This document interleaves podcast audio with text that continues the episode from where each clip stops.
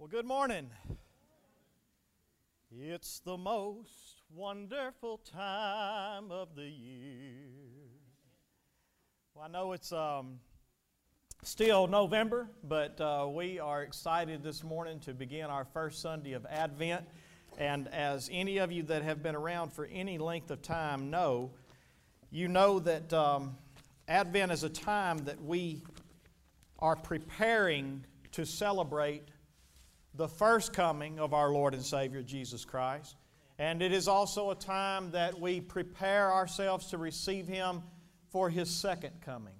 One of the things that um, we have learned is that a lot of times for us as Christians, um, Christmas can become more about our families, more about shopping, more about gift giving. Many times in our life, Christmas can become um, about um, America, I guess you could say. We've Americanized Christmas.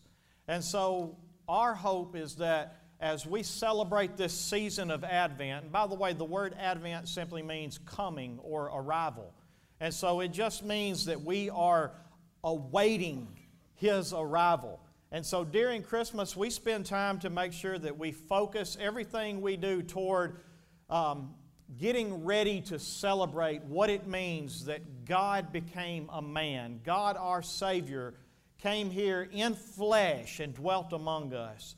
And we want to spend our time making sure that we teach toward that uh, goal so that everything that we teach is um, pointing us in that direction. We want to make sure that every scripture we, we read points us in that direction. We want to make sure that the songs we sing point us in that direction. And it is our hope that when Christmas Day gets here, that you have already been in celebration all month long and that you are mentally better prepared to understand what Christmas really means to each and every one of us as Christians. And so that's what this season of Advent is about. I know that it's not a typical Baptist um, thing, it's not a typical season that we as Baptists take part in.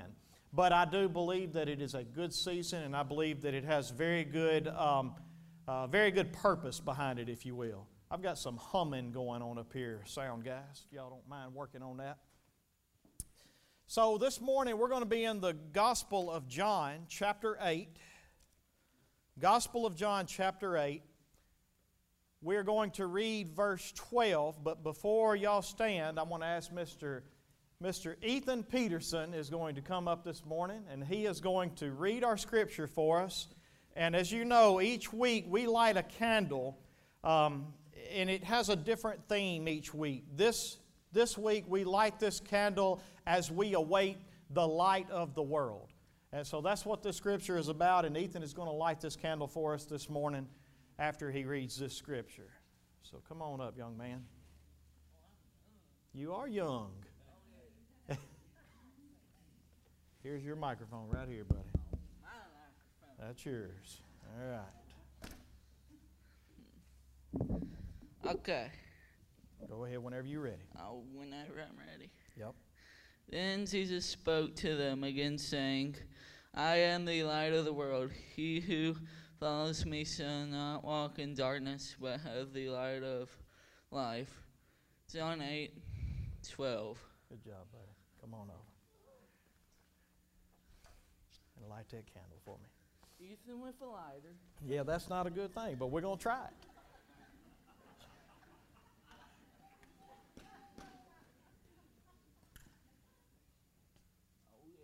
Look there, you did a good job, buddy. Good job. Thank you, E. Thank you, buddy. Ethan, you did fantastic, buddy. Thank you.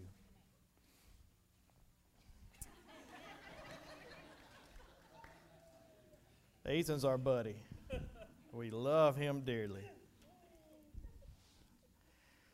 As I told you, the scripture we read and the teaching that we teach is going to be focused toward who Jesus is and what it meant that he came and was born in flesh of man. And one of the ways that we want to do that is by looking at the great I am statements. Now, what I mean by that is if you were to study the Gospel of John, there are seven places to where Christ, as he is teaching and preaching, he makes a statement that says, I am this. Um, I think uh, one of them was, I am the bread of life. Another one was, I am the light of the world. I am the door. I am the good shepherd. I am the resurrection and the life. I am the way, the truth, and the life. I am the vine. And what I hope to do is, uh, the, there's several of them there, and I don't have enough weeks in Advent to go through all of them.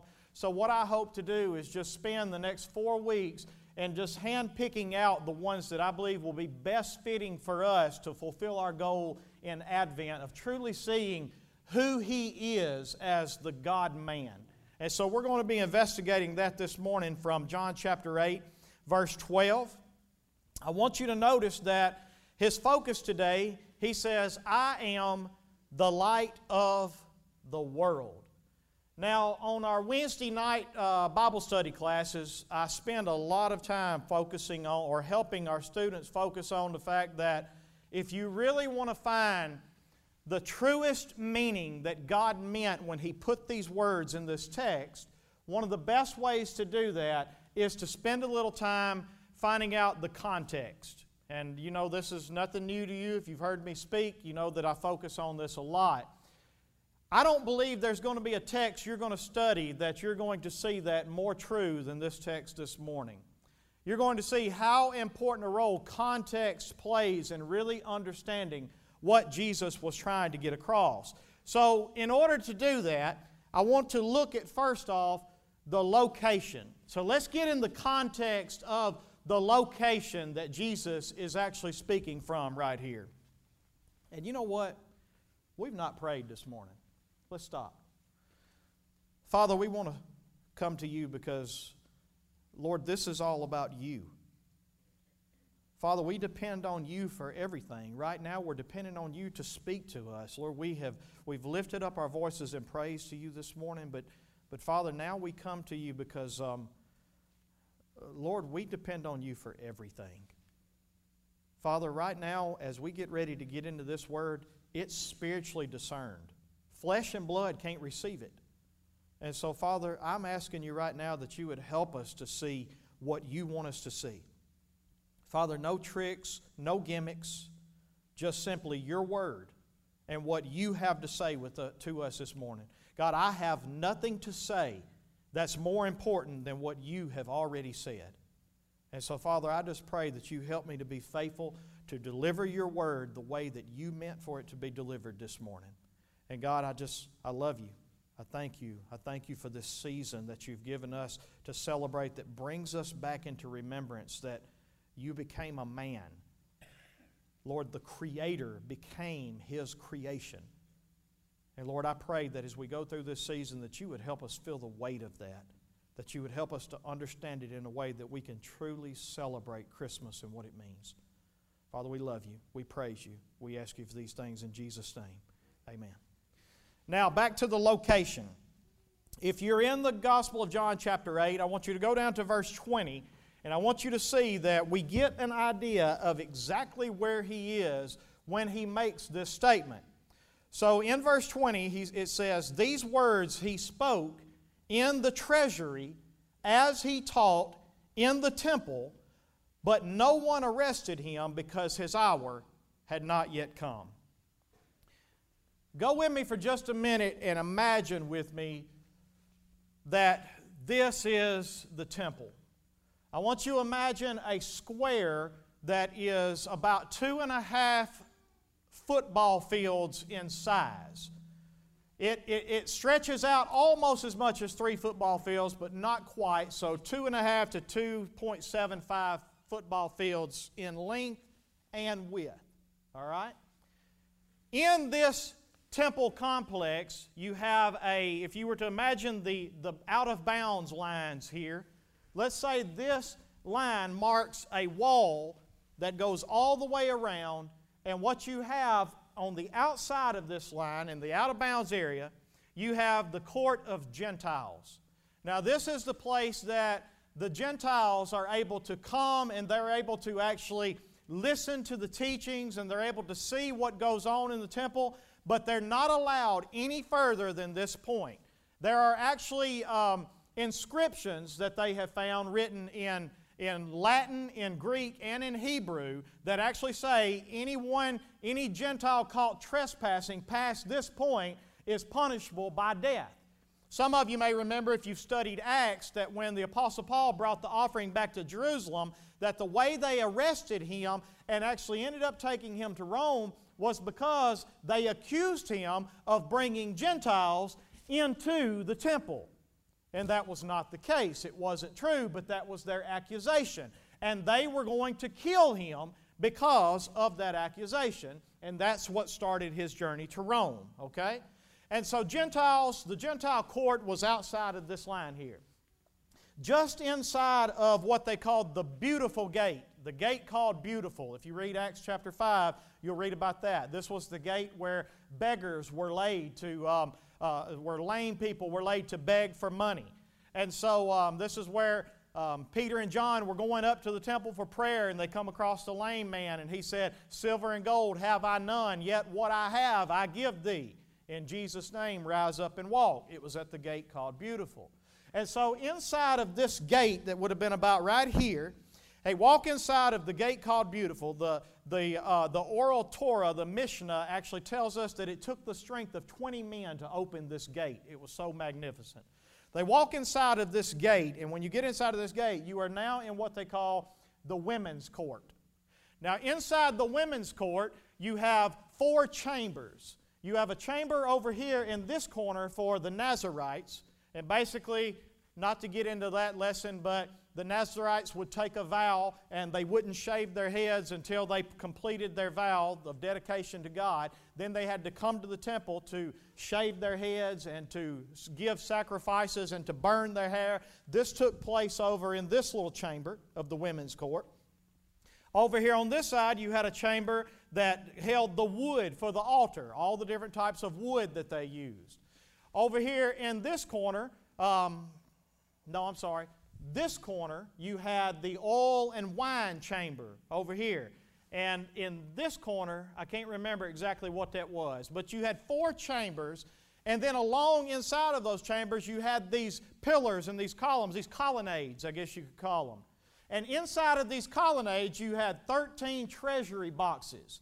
Do you remember the story where Jesus was sitting at the temple watching the people come and give, and these rich people were coming, they were giving these big amounts, and then this little poor widow woman comes in and she gives two mites, and it's equal to one penny. All right? She comes in and she's coming into the women's court.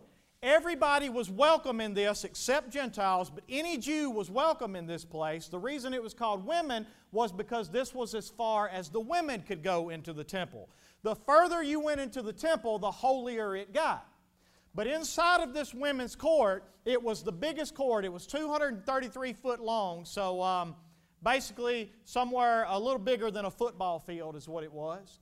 And so this was a very long square court with these chambers. They had 13 temple boxes for treasury, and Jesus is standing in this place to where all of the Jews are coming in. All right? Now, here's something to remember because this is where we get into big context.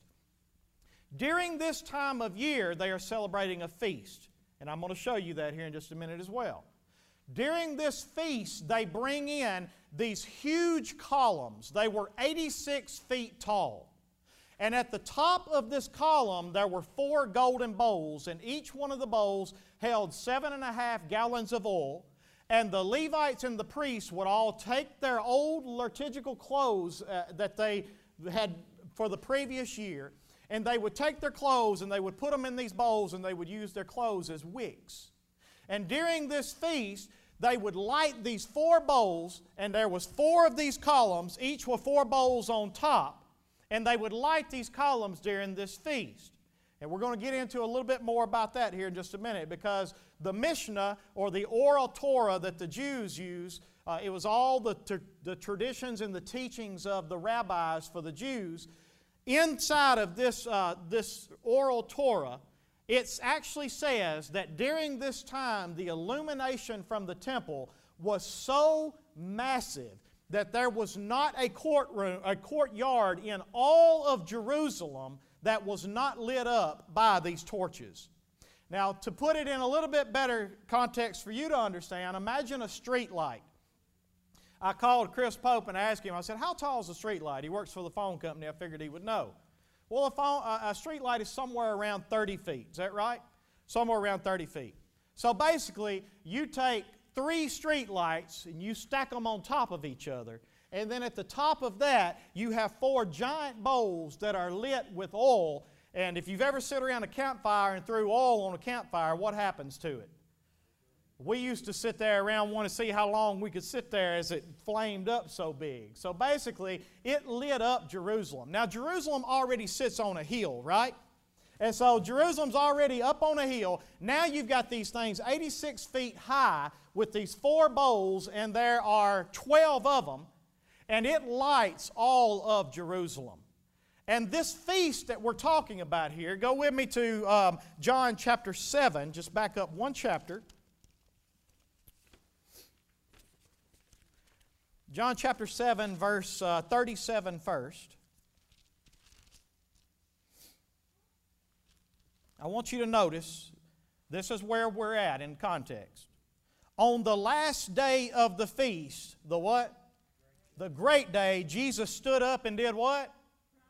Cried out. You know what it means to cry out?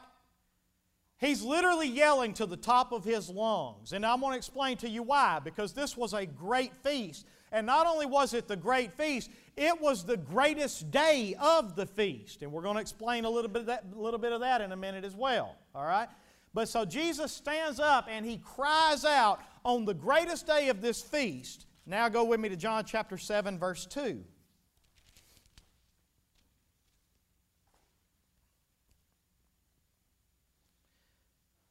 Now the Jews' feast of booths was at hand. And now here's the point that I'm trying to make. Here's the context that you can understand. Jesus has went up to Jerusalem for a Jewish feast called the Feast of Booths. Now just a little bit about this feast. This was a feast that was put in place for them to remember how God provided for them as they were in the wilderness, as they had come out of Egypt, out of slavery, and they're in the wilderness and they're trying to get to the promised land, but they're in a dry land. They're in a thirsty land. They're in a place that has no food provision for them. And so, do you remember how God provided for them in this wilderness? He sent manna from where? He sent water from where? A rock. All right? And so God provided for them all the way through this thing, and He led them through this wilderness. How? How'd they know which way to go? They followed a pillar of fire, right? A cloud of light by day and a pillar of fire by night. Keep this context in mind. What they're celebrating here is all of those things, and everything they do in this feast is, feast is about that. The reason why they call it the Feast of Booths is because the people dwelt in booths while they were in the wilderness. They couldn't build permanent houses in the wilderness. Why? Because this wilderness was not their home, it was temporary. God made them dwell, dwell in booths. And so during this feast, the primary point was for them to remember how God led them through the wilderness, how God provided for them, how it was just a temporary place, how He fed them with manna from heaven, He quenched their thirst with water from the rock, and He led them all the way by a pillar of fire. And so here are two of the main ceremonies they did during the Feast of Booths. All right? Let me give you three of them. Of course, I gave you the first one. They dwelt in booths. For seven days, they were to come to Jerusalem. All Jewish men had to make the journey to Jerusalem and they would bring their families, they were to bring their maidservants, they were to bring everybody in their house. And they were all to dwell in temporary booths. Basically, it's kind of like camping out. They took certain uh, limbs and, and uh, palm leaves that God told them to take, and they built this three sided booth. It would have one wall, one wall, and one wall in the back, open in the front, and basically just palm leaves covering the top. All right, y'all with me? They dwelt in these things for seven days. But then every morning, the next thing they would do is they would get up and the priests would all lead a procession from the temple down to the pool of Siloam. Now, in the pool of Siloam, this is the main water supply in Jerusalem, okay? It's fed by the Gihon uh, spring. The Jews called this living water, And they would go down with golden pitchers, and the priests would take the golden pitchers and get from this pool living water.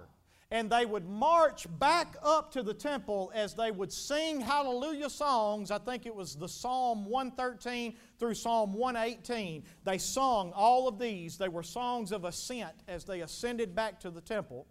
And when they got back to the temple, they would enter through the water gate and they would go into the court of priests. Now, the court of priests is past the court of women, okay? So they would go into the court of priests and they would take this golden pitchers of water and they would pour it out on top of, on top of the altar and it would flow off of this brazen altar onto the ground.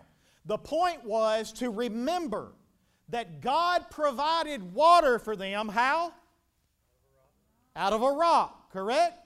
God provided living water for them out of a rock. The Bible says it flowed out of the rock to the point that it was able to water them, their livestock. It just kept flowing, it didn't stop flowing. And then this rock, the Apostle Paul says in 1 Corinthians chapter 9, I believe it is, the Apostle Paul says, they all drank from that same spiritual rock, and that rock that followed them was Christ. That's what Paul says. And I thought that was interesting when I read it, that that rock that followed them was Christ. And I thought, what did he mean, follow them? And I understood when I went back and studied the story. When you start in Exodus chapter 17, what you see is that's the beginning of their wilderness journey. They were thirsty. They were in a dry and thirsty land where there is no water, and God caused water to come from the rock.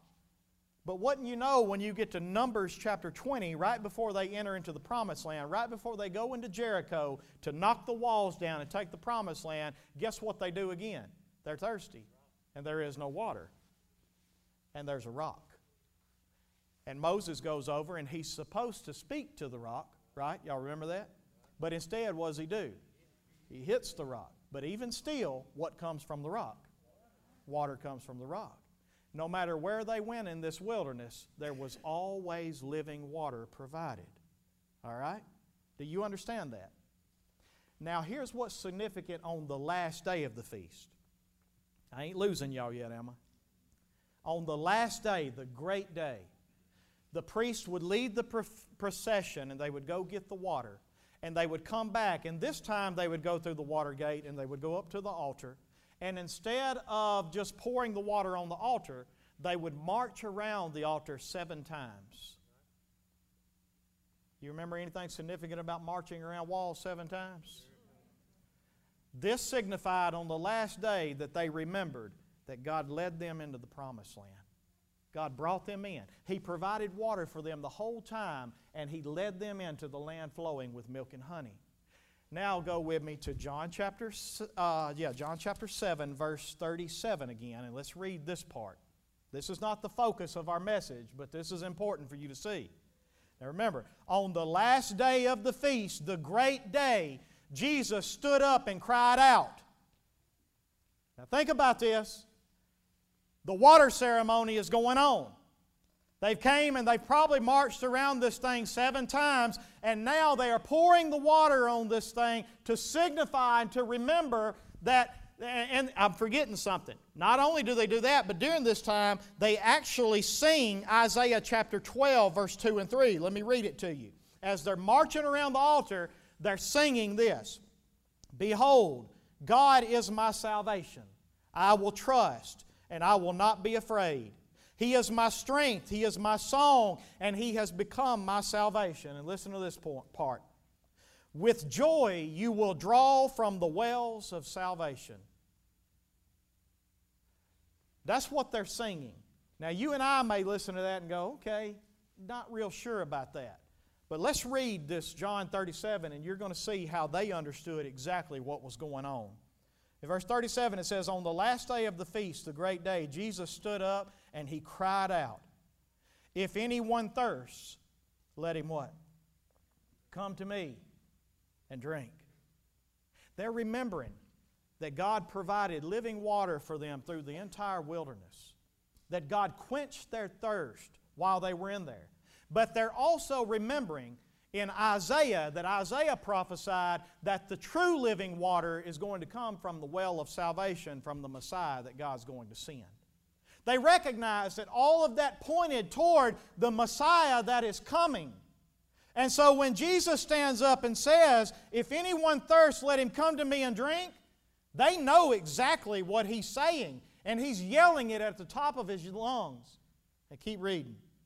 Whoever believes in me, as the scripture has said, out of his heart will flow rivers of living water. Now, this he said about the Spirit, whom those who believed in him were to receive. For as yet the Spirit had not been given because Jesus was not yet glorified. But look at verse 40. When they heard these words, some of the people said, This really is the prophet. And others said, This really is the Christ. But some said, Is the Christ to come from Galilee?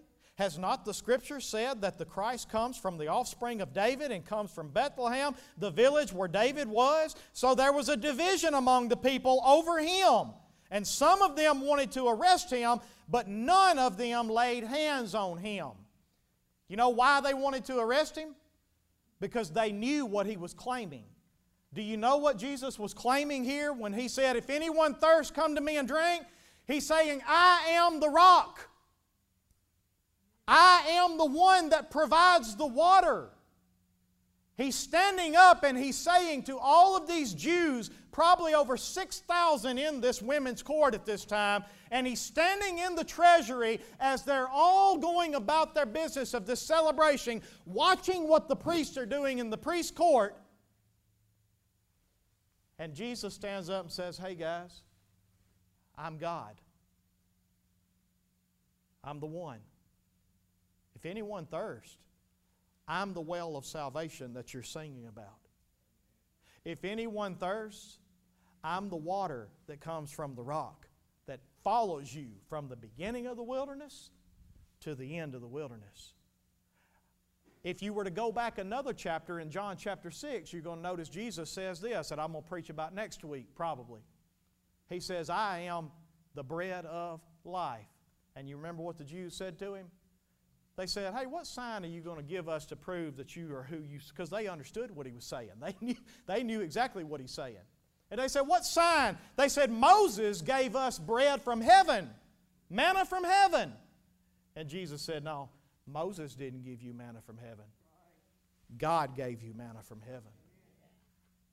I am the bread of life that comes and is sent down from heaven. And so when you get this context in here and you really begin to see what he's doing, you understand the point that he's trying to make. Now, with that being said, let's flip over to John chapter 8, verse 12.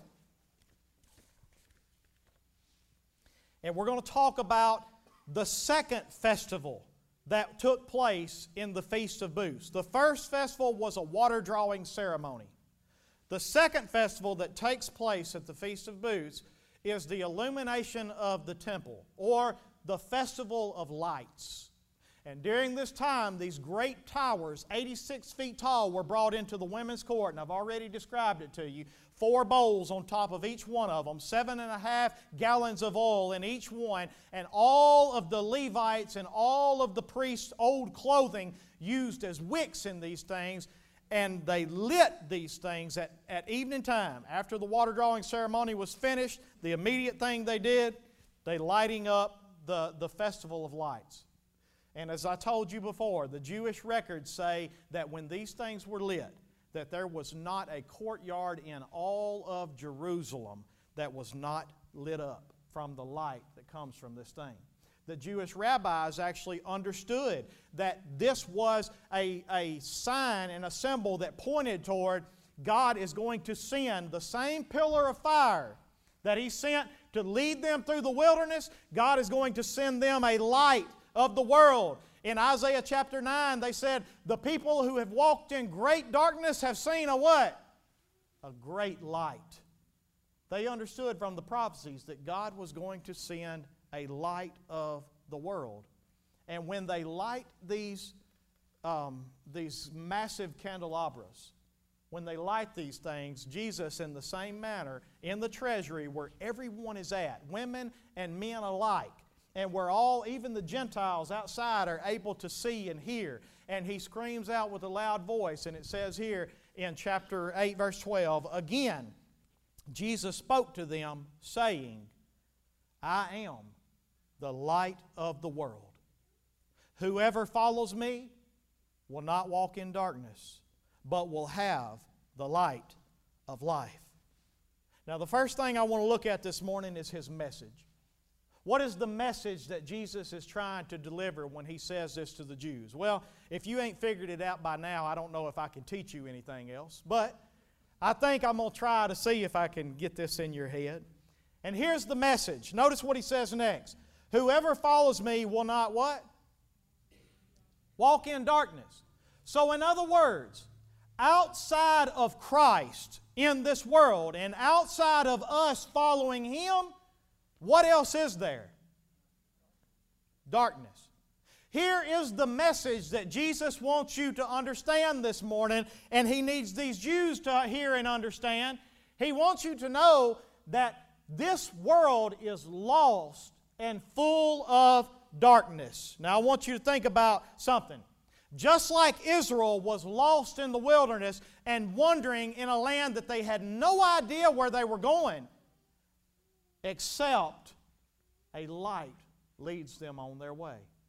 Whether it's a pillar of fire by night or a cloud of light by day, no matter what, the only way they know where they're going without being lost is they have to follow the light. And if they don't follow the light, guess what they do? They're lost and they wander forever and ever and ever. And they never find their way. They never find where they're going without the light. So let's figure out why this world is dark. We know the answer is sin, right? Let me give you a better understanding of that. In the book of Genesis, the Bible tells us that in the beginning God created the heavens and the earth. And the earth was without form and void and full of what? Darkness. And the Spirit of God hovered over the deep. And God said, What? And there was what? Light. Here's what you need to understand. Before God moves in, and before His presence moves in, and before His Spirit comes in, there is no life. You remember when Jesus said, I am the water from the rock. If any man thirst, let him come to me, and I'll quench his thirst. You remember that? What we need to understand here is this He told us that He was talking about the Spirit coming inside of us and being that ever flowing spring that comes from the rock, the Spirit of Christ. And so, what we see in here is that He's helping us understand through here that this is the way being born again works. The Spirit of God comes in and says, Let there be light. And when there is a word spoken from God that says, Let there be light, what happens? There's light. And so Jesus is stepping on the scene here and he wants them to understand that the problem with the world is we have separated ourselves from the source of life. There was nothing except life in the first of creation until man decided that he wanted to be God and rebelled against God. You remember that? And when he did, what was the result of the curse? Death. Death. Darkness. The world is cursed. And so, all we have in this world today outside of Christ is darkness, is rebellion against God, is a I want to be my own God. I want to make my own decisions. No, God, I will not surrender to you. And the more you separate yourself from God, there is nothing but darkness. And so Jesus comes back on the scene and he says to the world, I am the light of the world. Whoever follows me will not walk in darkness. But notice what he says next. but will have the light of what? Life. Here's what you need to understand. What Jesus is saying is this I am the light of the world. And what the light does is gives life. And the way that it gives life is it takes away darkness and it puts you back in relationship with the source of all life. And so Jesus steps in on the scene here as this ceremony is going on. And basically, what these ceremonies, what these feasts were that the Jews partook in, they were just rehearsal dinners. They were rehearsals in two ways.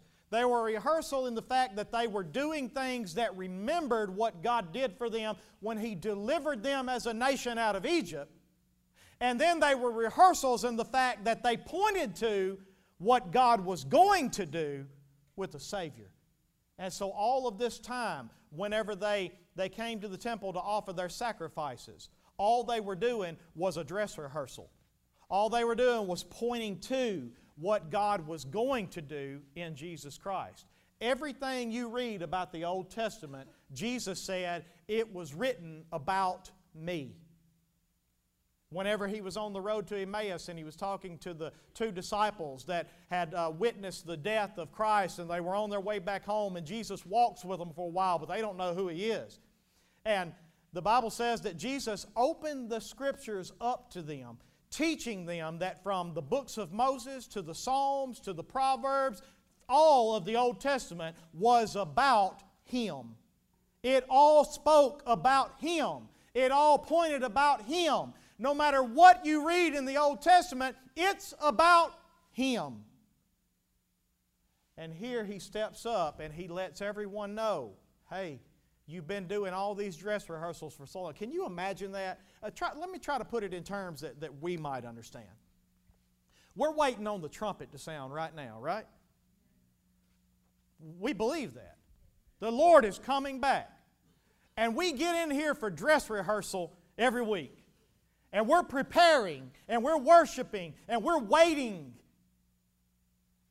Imagine that all of a sudden the trumpet sounded. Now, we know this is not the way that it's going to go. But imagine the trumpet sounded, and then Jack Borkart stands up in the back and he says, Hey guys, I'm here. What are most of us going to do? That's right. That's right.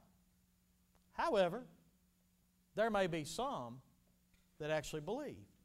And this was the result of Jesus' statement, too. Go with me to John chapter 8, verse 30, and look what it says.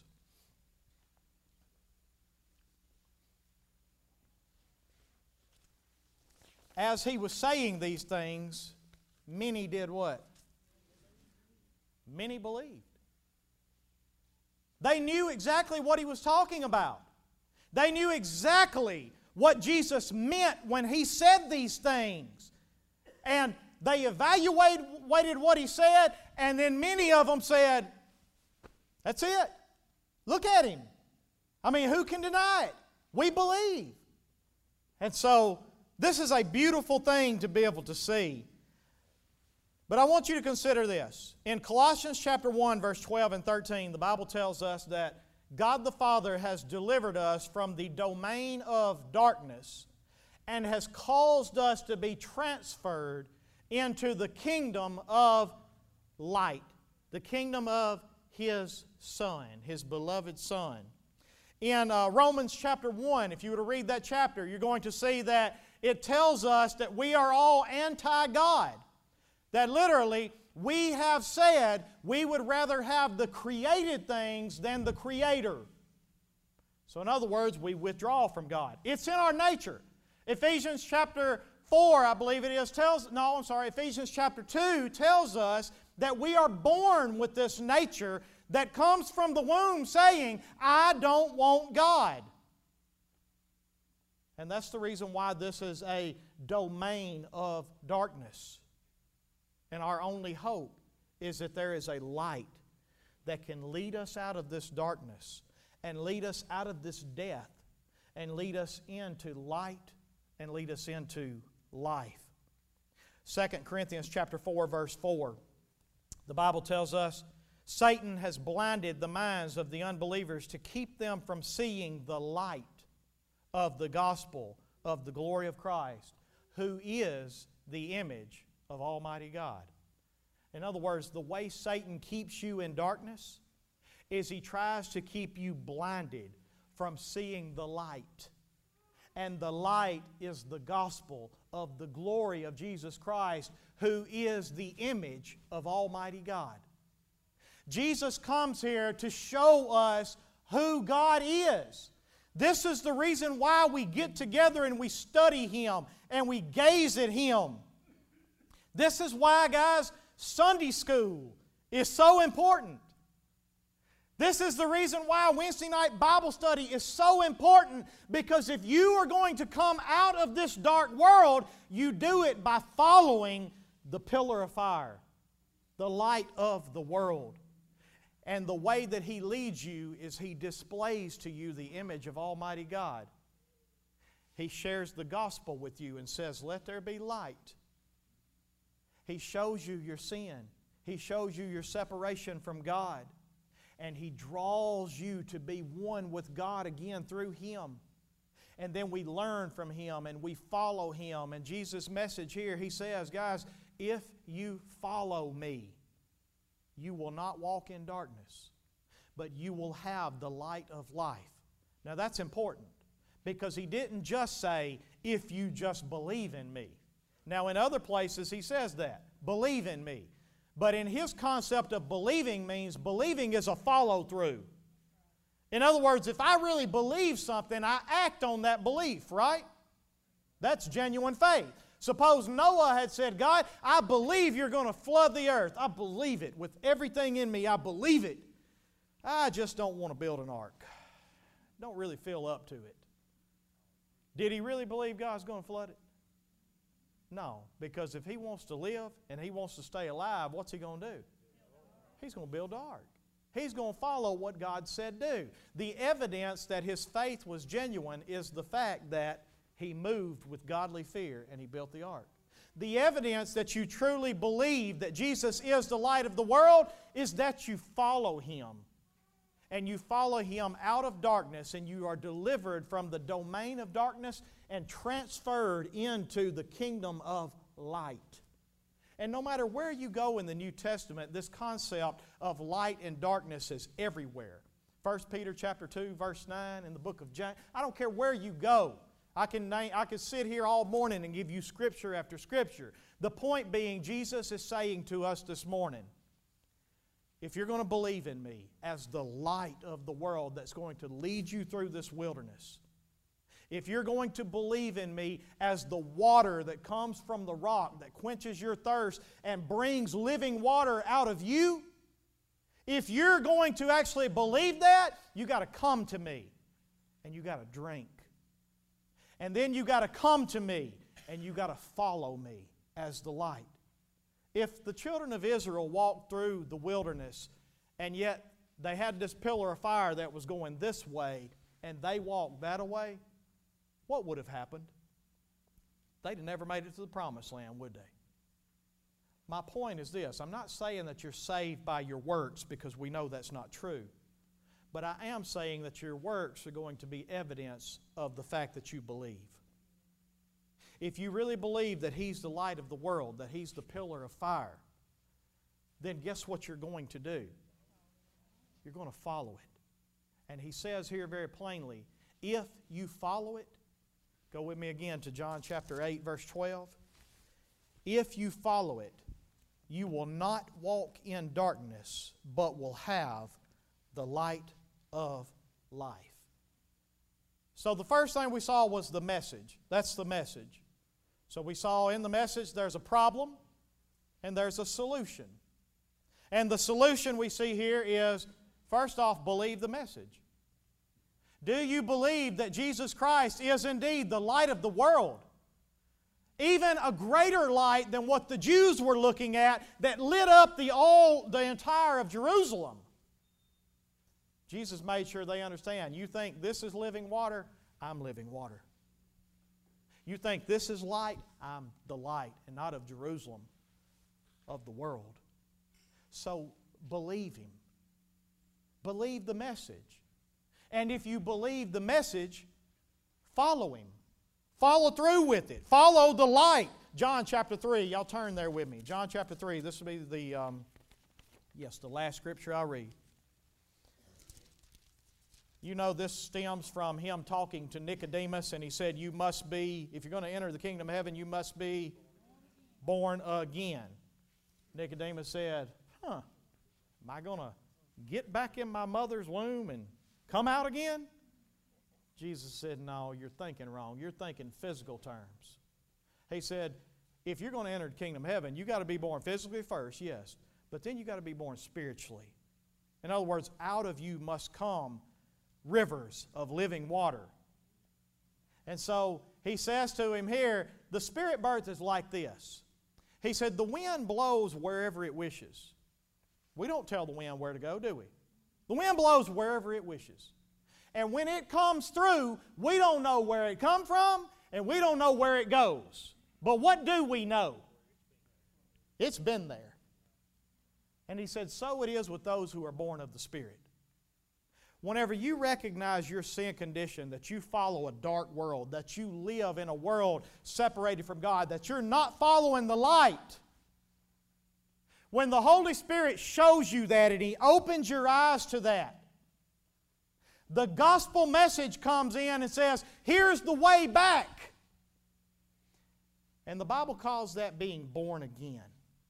You don't know where it come from. I mean, why didn't it happen to some of you when you were in the teens? Why did it happen to some of you when you were 60, 70 years old? How come you spent your whole life following the world and all of a sudden here you are? What happened? Well, the Spirit blows where it wishes. we don't tell it where to go. We don't tell it, we don't tell it, we don't know where it comes from. We don't tell it where it goes when it leaves us. But one thing we know for certain, it's been here. It's been here. You must be born again. And when you are born again, out of you flows rivers of living water. And you see the light. Remember that old song Hank Williams sung? Kirby used to sing it. I saw the light. I saw the light. No more.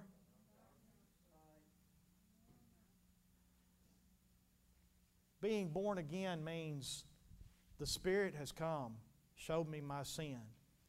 I've heard the gospel and I've seen and I believe his message. And I'm going to follow him.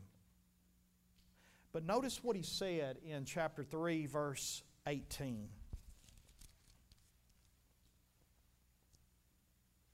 Whoever believes in him is not condemned, but whoever does not believe is condemned already you know why he says that? Because the first time Jesus came, he didn't come to judge and condemn, did he? He came to do what? Seek and save that which is lost. But when Jesus comes the second time, is he coming to seek and save that which is lost? He's coming for what? Judgment. To separate the sheep from the goats. But he says here, if you don't believe, you're condemned already. It may not be here yet, but you're already there. And keep reading with me. Because he has not believed in the name of the only Son of God. And notice what he says in verse 19. And this is the judgment. Here's the judgment. The light has done what? The light has come into the world. And the people loved the darkness rather than the light because why? My message to you this morning is that Christmas is all about the fact that we were in nothing but darkness. And God sent us a light, a great light. He sent us a light that we can follow all the way to the promised land. He sent us a light that will lead us in every path that we need to go in. But the problem is People love darkness more than the light. And the judgment that will fall on each and every one of us is that we didn't understand Christmas. I am the light of the world. And if anyone will follow me, he will not walk in darkness, but he will have the light of life. My prayer to you as we get ready to celebrate this season this morning is first and foremost that you have been born again. I don't care what you believe. Y- y'all tracking with me? I-, I don't care what you believe. Even the demons believe. And you know what they do? Tremble. Man, they believe a lot. Enough that it scares them. I'm not talking about this false narrative of come up here and recite a prayer and, and, and believe and accept Jesus. Jesus don't need you to accept Him. What Jesus needs from you, or He don't need anything from you, but what Jesus offers you is living water that will cause you to be born again. And He says, if anyone will believe the message, let him come and start drinking. And as you drink this water, out of you will flow rivers of living water. And what Jesus offers you this morning is that He is the light of the world that God has been promising. And if you'll come and you'll follow Him, you won't walk in darkness, but you'll have the light of life. But the condemnation is this light has come into this world, and men love darkness rather than the light. This morning, if that describes you, I invite you today to be born again. I invite you to drink of the living water that He offers and to get on your knees and cry out to Him to forgive you for your sin and lead you in the paths of righteousness. And there will be no better Christmas that you'll ever celebrate than this Christmas if that takes part in your heart and your life.